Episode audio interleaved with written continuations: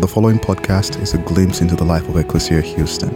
We pray it is a blessing as you seek to follow Jesus, the liberating King, and live in his kingdom here on earth as it is in heaven. So, I actually did have an interesting experience with my 15 year old daughter this last Thursday night. Last Thursday night, there was the Living Water Gala, and if you've been around Ecclesia for a while, you will know about living water and bringing clean water to places in the world that don't have it and our long partnership um, with them. And you'll hear even more about that as the seasons change and we move toward Advent. And so the big gala, the yearly annual gala, was this Thursday night. And since my wife had to take our youngest daughter to one of her last volleyball events. Um, my oldest daughter, our 15 year old, was my plus one. She had a test the next day, and so we kind of excused ourselves a little bit early.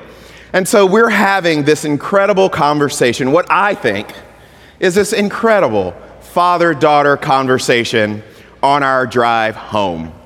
And so from downtown to where we live with no traffic is about 25 minutes. And I'm enjoying this time with my daughter um, when she gets a FaceTime phone call. Is that what they're called? Like, that what you call a FaceTime? Is that a phone call? I don't know the difference.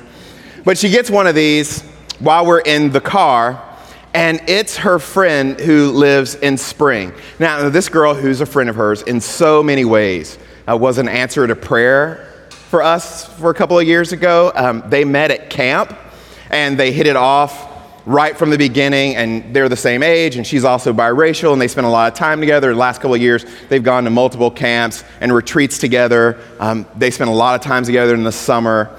And so she called while we're in the car, in the middle of this conversation, and even though it's this beautiful father daughter conversation, my daughter takes the call.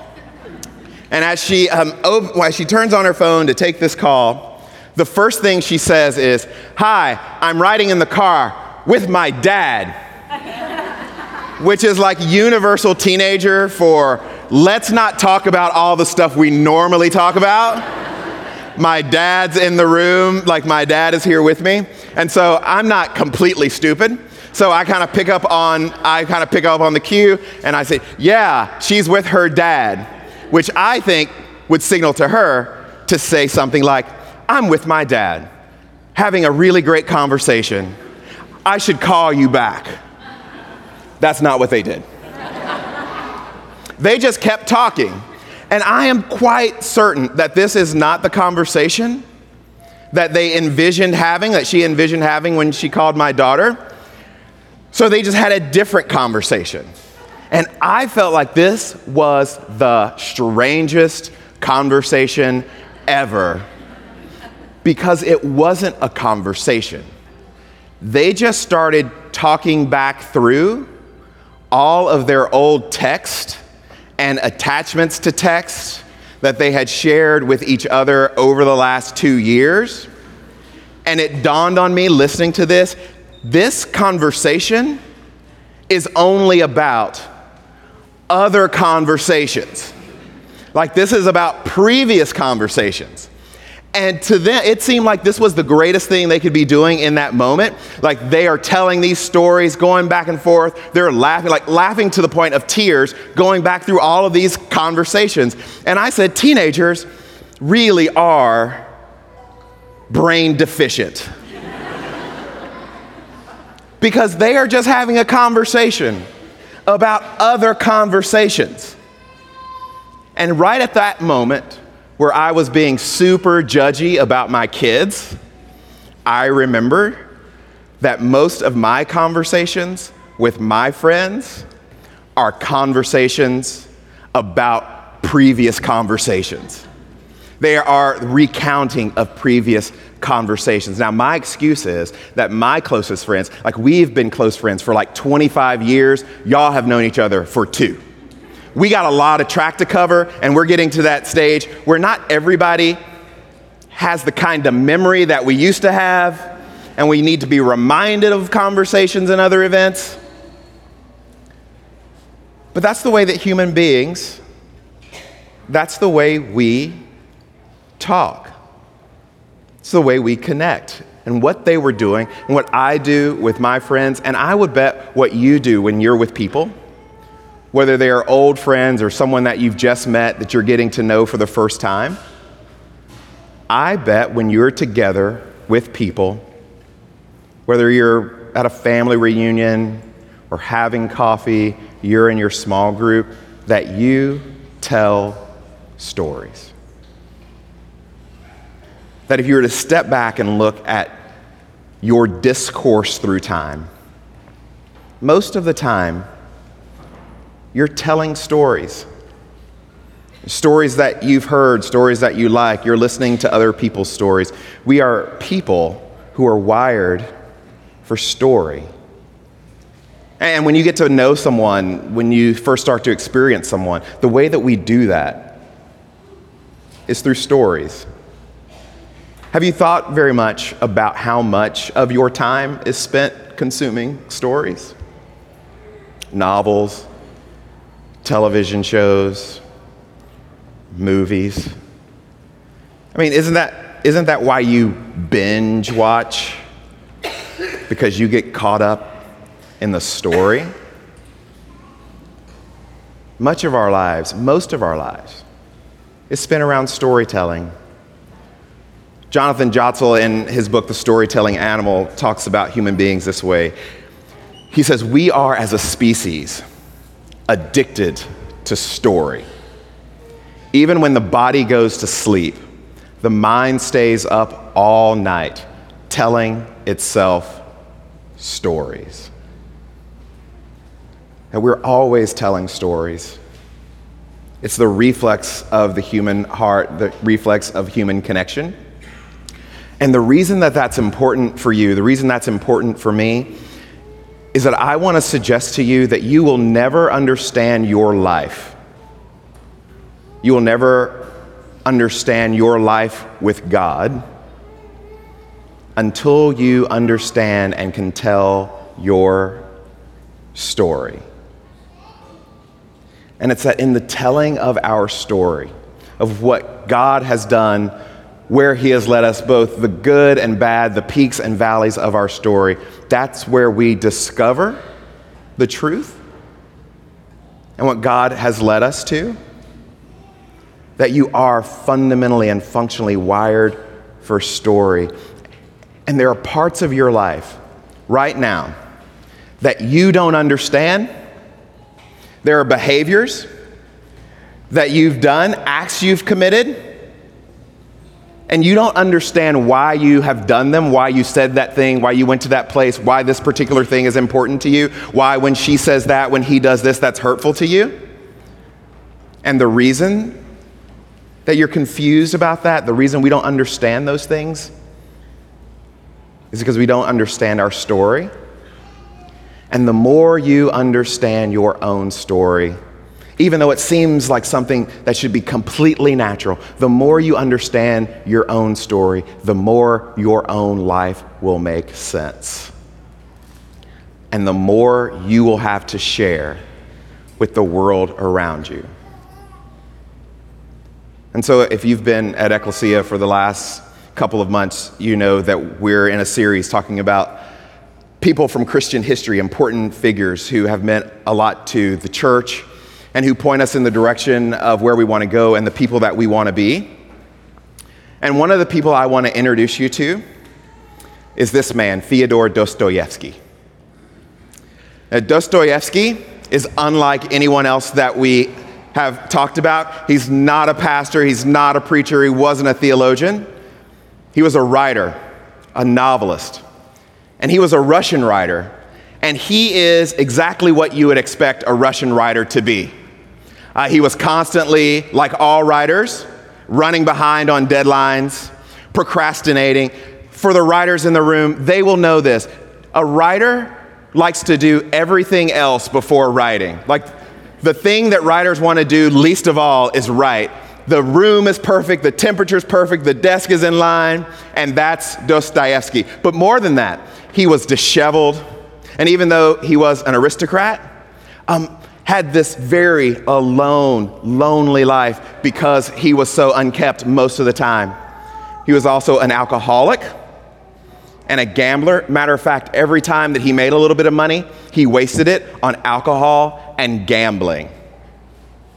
There was a point in his life where he was so broke that he couldn't afford the postage to send in a completed manuscript of a novel. And then his life changed. He was arrested. He was arrested by Tsar Nikolai I. Nicholas I arrested him for treason, and the sentence that he handed down for treason was death. But it didn't come quickly. Dostoevsky spent eight months in prison waiting to be executed. And then one night, completely out of the blue, he and others were rounded up and they were taken into the yard to be executed by a firing squad. Now, here's the fascinating thing Nicholas I never actually intended to execute Dostoevsky. He had this great plan that he was going to get them all lined up, the firing squad was going to be in place. And that's exactly what they did. And right as the firing squad was getting ready to go through their whole ready, aim, fire routine, a rider came in on a white horse with a notice of commutation. They were spared the death penalty. This was so incredibly shocking for the men who were about to be executed that one of them died that night just from the euphoria of it. And Dostoevsky spent that entire night in his cell singing. Well, in a couple of months, he was shipped off to another prison in Siberia. And when he got there, he met a woman whose husband was also a prisoner in Siberia. And she, along with a group of other women, had decided that God's call on their life was to be with, to visit with prisoners. And she gave him a copy of the New Testament. And Dostoevsky considered this copy of the New Testament his most precious life gift. And this woman had virtually memorized the entire New Testament, and that's exactly what Dostoevsky did while he was in prison. It was the only book allowed at the time in Russian prisons. And he has poured over it again and again and again until he memorized it and it became part of who he was. And this is evident because if any of you have ever had the great time consuming and frustrating task of reading any Dostoevsky, you will know that all of his novels are about the same thing grace and redemption. All of Dostoevsky's novels, all of his stories, are actually just his story, told time and time again. And what's important about that for you is that when you open up your Bible and you read the New Testament, there are lots of sermons in the New Testament. Over and over again, the apostles, the disciples, are telling people about who Jesus is and about what God is up to in the world. And the overwhelming majority of all of those sermons, they aren't here's point one, point two, point three, here's section A, subsection B, here's outline one, two, three. They're not didactic in that way. The overwhelming majority of those sermons are men and women telling their story of encounters with Jesus that this is what their life was, this is what was happening. And here's an encounter I had with Jesus. Those are the sermons of the scriptures. That's how the scriptures come to us. That's what the first disciples did when someone had a question about who is this Jesus or why do you believe this or why are you doing that? They would say, This is my story of encountering Jesus. One of my favorite examples of this is in Acts 26.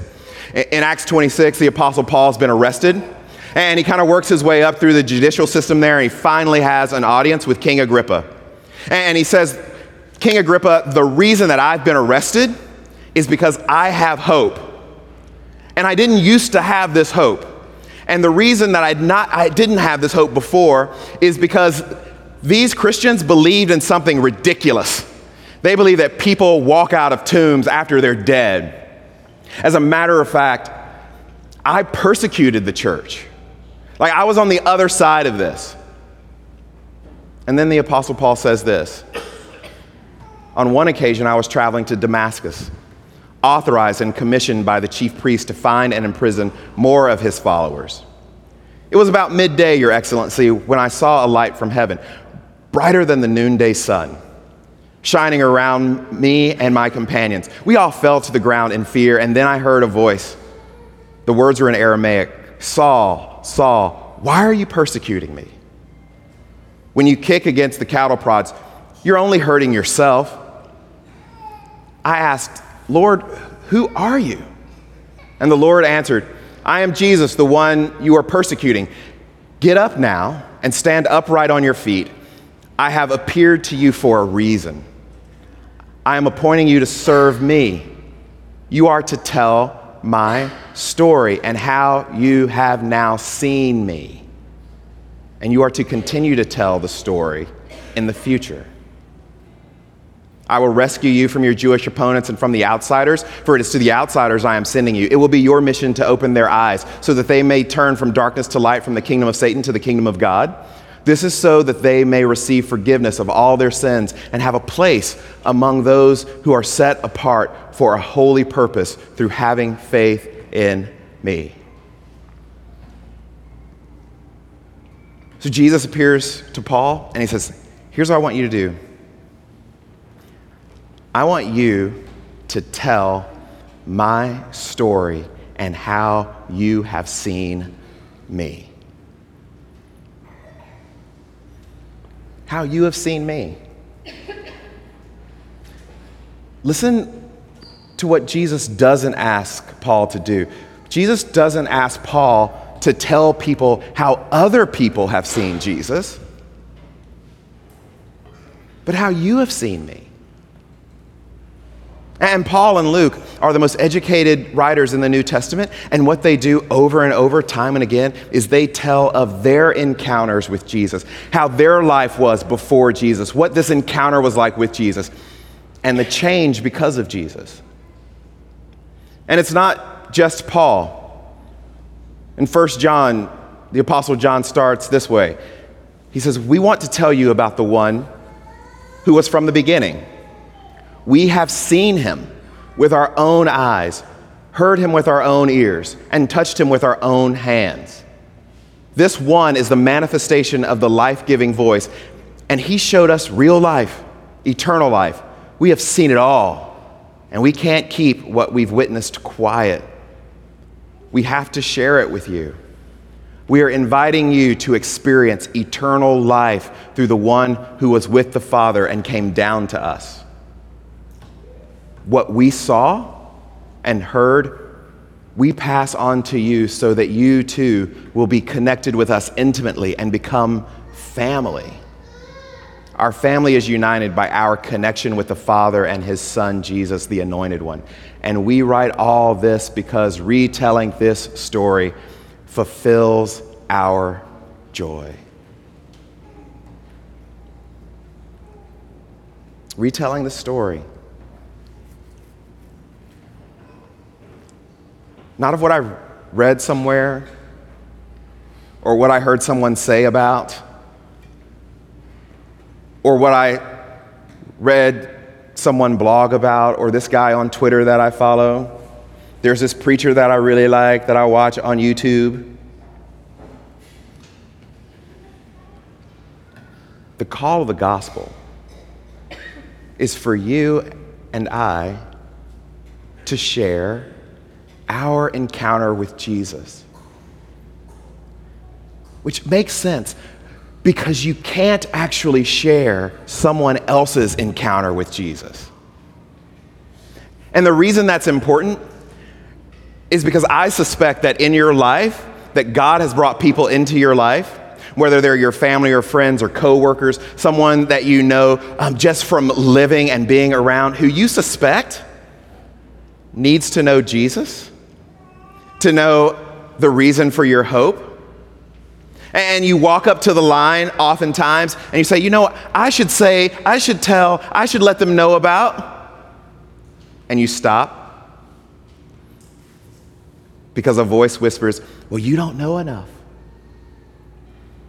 Or what if they have a question that you don't know the answer to? Or what if they bring up that time that you did that thing? Or, or what if they remember what you were like in high school or college? Please, God, I hope they don't remember what I was like in college. And so we pass them along.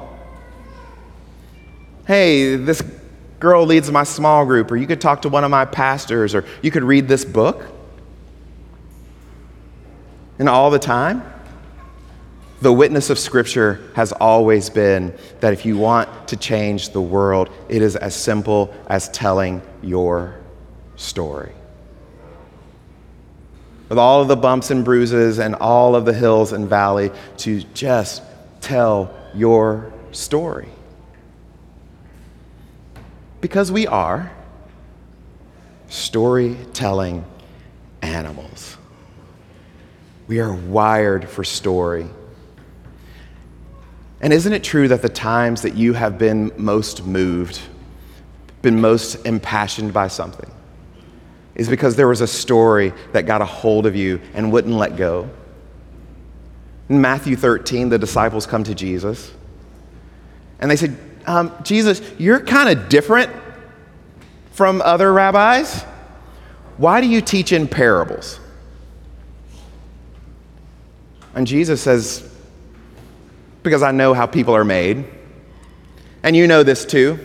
If you walk up to somebody and you've got a bunch of verses or a bunch of data, a bunch of facts, and you just start throwing them at them, that there's something about that just, just raises people's suspicions and all of the walls come up. And that doesn't happen when you encounter a true story. Eugene Peterson says to tell the truth, but to tell it slant. And stories have a way of coming at us in ways that we don't expect. And your story, God wants to use your story, your unique story, to change the world in ways that no one else's story could. And this is the reason when you read the First Testament, that that is a collection of stories. That the Jewish faith and the Christian faith, what we have at the bottom of all of those, at the root of all of those, is a collection of stories. And this is why you need to become a storyteller, and why we need to be reminded of people like Fyodor Dostoevsky. It was Dostoevsky who said, How could you live and have no story to tell? And this is your reminder that God has done an incredible work in your life, is doing an incredible work in your life, and you have a story to tell. Because all of Dostoevsky's stories are fundamentally his story. So if you were ever forced at gunpoint to have to have read Crime and Punishment, Crime and Punishment is about a man who really thinks that he's better than everybody else. Very much like Dostoevsky, who was an aristocrat and thought that he was better than everybody else. And this man thinks that he lives on a different moral plane, that he's superior to everyone, and that everything should be open to him. All options in the world should be open to him. So he commits two murders just for the experience of it. And it sends him spiraling, as you suspected it might. And he finds redemption from a converted prostitute who shows him grace and redemption. And maybe you've read The Idiot. And The Idiot is about a man who has rejected all of society's conventions about what's good and proper and right and wrong because he can see what's full of virtue and what doesn't have virtue in it. And he's got eyes to see beyond his cultural moment. And so the way that he lives in the world seems to the people around him like he's an idiot because he just doesn't get what everybody else gets. And the final scene of the idiot, he forgives the man who has murdered the woman that he loves, revealing the profundity of grace and redemption in a world of nihilism and retribution and violence. It's in the idiot that Dostoevsky says that incredible line that you've probably heard someplace else that beauty will save the earth. This is um, my copy of The Brothers Karamazov. The Brothers Karamazov was Dostoevsky's last novel. And the only reason I have it is because I had a homiletics professor, a preaching professor, who said that every preacher ought to read The Brothers Karamazov, and I think about 10% of us did. And if you're ever thinking that you should read it, don't. It's long, there are way too many characters, it's slow. Like, if you have to have a glossary in the front of all the characters so you remember who they all are, that's too many characters. But it's about two brothers. And one who has incredible insight and wisdom about worldly things. And so much so that he can't stop critiquing the world and everything wrong with the world and bad with the world and all the places that faith and people of faith have failed the world,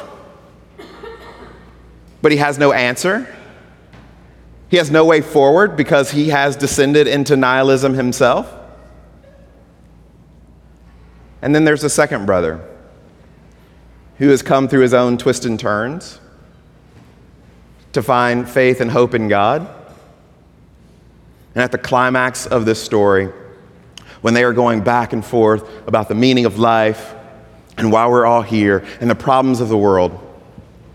Ivan says to his brother, he says, I do not know the answer to the problem of evil,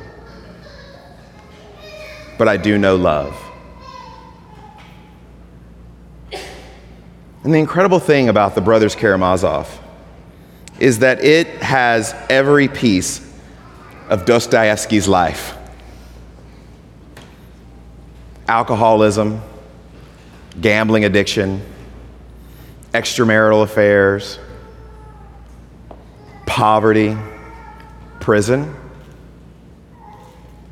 The Brothers Karamazov isn't just a story, it's Dostoevsky's story. And one of the reasons that you, that I, that we tell our story is to help other people find their story and our story. That's why we are connected when people tell stories, when people share their life with us, because we find in the stories of others our own very story. And God has said to the apostles in Scripture, the thing that I want you to do is tell your story that there is unique beauty and wholeness and healing. Not in five point plans, not in philosophy, but in your story. And if you want to partner with me to change the world, then you start by telling your story.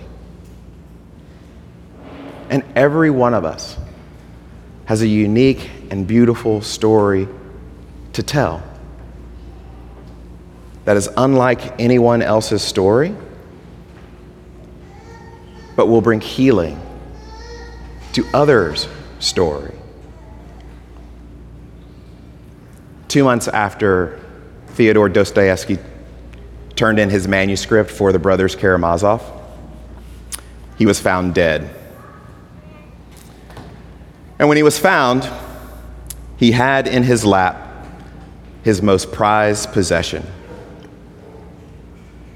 It was a gift from a woman in Siberia, his New Testament.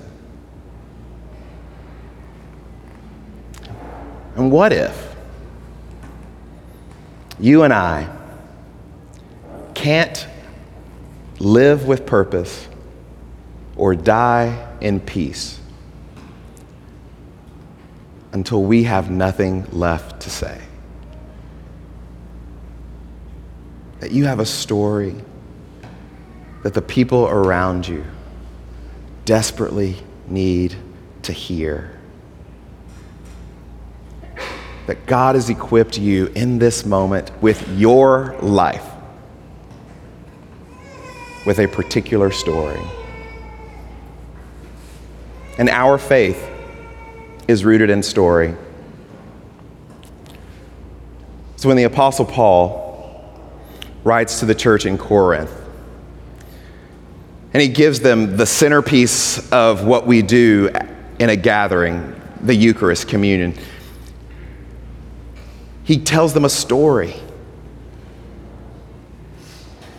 He says in 1 Corinthians 11 that I received from the Lord what I passed on to you, the story that I passed on to you, that on the night that he was betrayed, the Lord Jesus took bread and broke it saying, This is my blood, this is my body broken for you. And in the same way, after the meal, he poured the wine, saying, This is my blood of the new covenant, which is poured out for you. Whenever you eat this bread or drink this cup, you proclaim the Lord's death until he comes. And this very story is our story that gives hope to our lives the body broken and the blood shed. Thank you for listening to our podcast. If you would like more information, please visit our website at www.ecclesiahouston.org.